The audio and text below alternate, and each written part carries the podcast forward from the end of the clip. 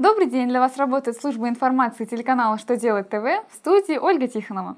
В этом выпуске вы узнаете, нужно ли исполнять требования налогового органа, если на этом документе нет печати, насколько будут увеличены штрафы в отношении чиновников, нарушивших порядок государственного контроля, как Минфин заставит компании платить налоги с процентов по кредитам дочерним структурам.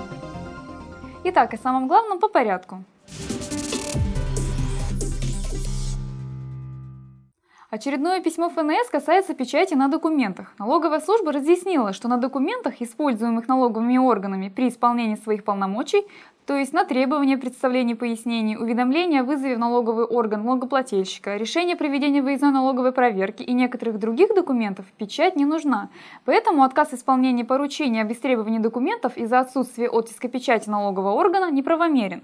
Кроме того, при составлении таких документов в бумажном виде угловой штамп налогового органа не используется.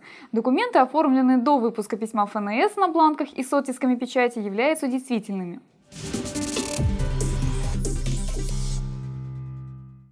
Государственный совет Хосе Республики Адыгея предлагает увеличить штрафы за нарушение чиновниками правил госконтроля.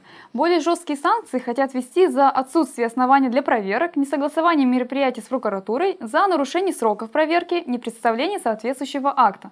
Штрафы вырастут в два раза до 60 тысяч рублей. За повторное нарушение штрафовать будут еще жестче, на 10-20 тысяч рублей. Изменения направлены на сокращение числа нарушений должностными лицами, повышение эффективности в сфере государственного и муниципального контроля.